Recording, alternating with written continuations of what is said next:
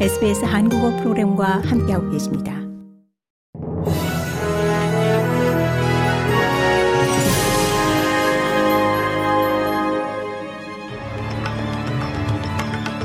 (2024년 1월 4일) 목요일 오전에 SBS 한국어 간추린 주요 뉴스입니다. 남아프리카 공화국이 국제사법재판소에 이스라엘을 이 집단 학살 혐의로 제소한 후 팔레스타인계 호주인들이 연방 정부가 이를 지지할 것을 촉구했습니다. 호주는 앞서 러시아의 침공에 대응해 우크라이나가 이 국제사법재판소에 집단학살 혐의로 러시아를 제소한 후 성명을 발표하고 이를 지지한 바 있습니다.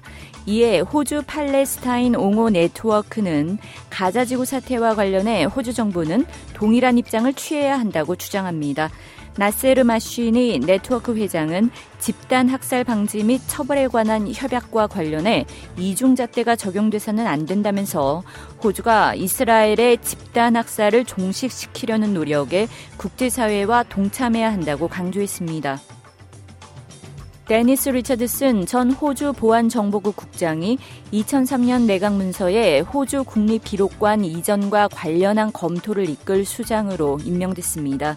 독립검토에서는 2003년 하워드 정부의 이라크 전 참전 결정과 관련한 78건의 내각 기록물을 이 모리슨 정부가 이전하지 않은 방식을 검토해 2주 안에 보고서를 제출할 예정입니다. 이들 문서는 나중에 발견돼 국립기록관에 전달됐습니다. 총리실은 2020년 코로나19 팬데믹으로 인한 지장 및 명백한 행정상의 실수로 인해 문서 이전에 실패한 것이라고 설명했습니다. 앤서니 알바니지 호주 총리는 이라크 전 참전 결정과 관련한 세부 내용을 호주 국민은 알 권리가 있다고 강조했습니다.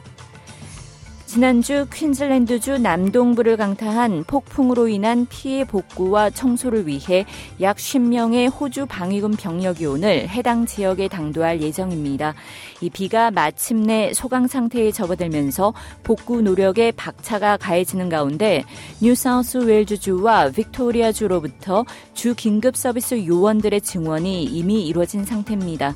케빈 월시 퀸즐랜드 소방 긴급 서비스 부청장은 피해 복구와 청소 작업은 몇 주 동안 계속될 것으로 보인다고 말했습니다. 미국 정부가 이란 솔레이마니 추모식에서 발생한 대규모 폭발과 관련해 미국은 물론 이스라엘과도 관련이 없다고 밝혔습니다. 이란 혁명 수비대 가셈 솔라이마니 사령관의 사주기 추모식에서 폭발 사고가 발생해 103명이 사망하고 188명이 다친 데 대한 반응입니다.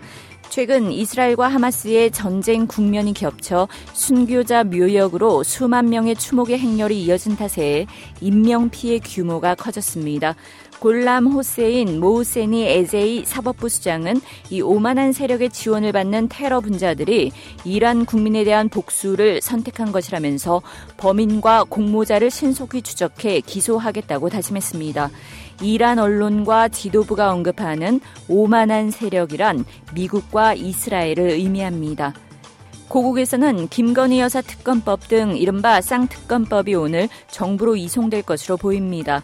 이재명 대표 피습 사건이 터진 가운데 이미 거부권 행사 방침을 밝힌 대통령실은 법안이 넘어오는 대로 구체적인 시점을 조율한다는 방침입니다.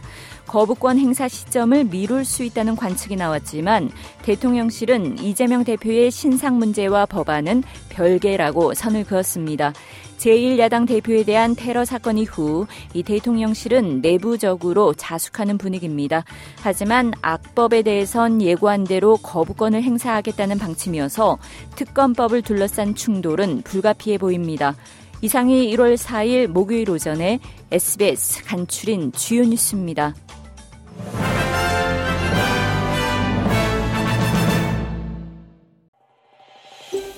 더 많은 이야기가 궁금하신가요? 애플 포드캐스트, 구글 포드캐스트, 스포티파이 또는 여러분의 포드캐스트를 통해 만나보세요.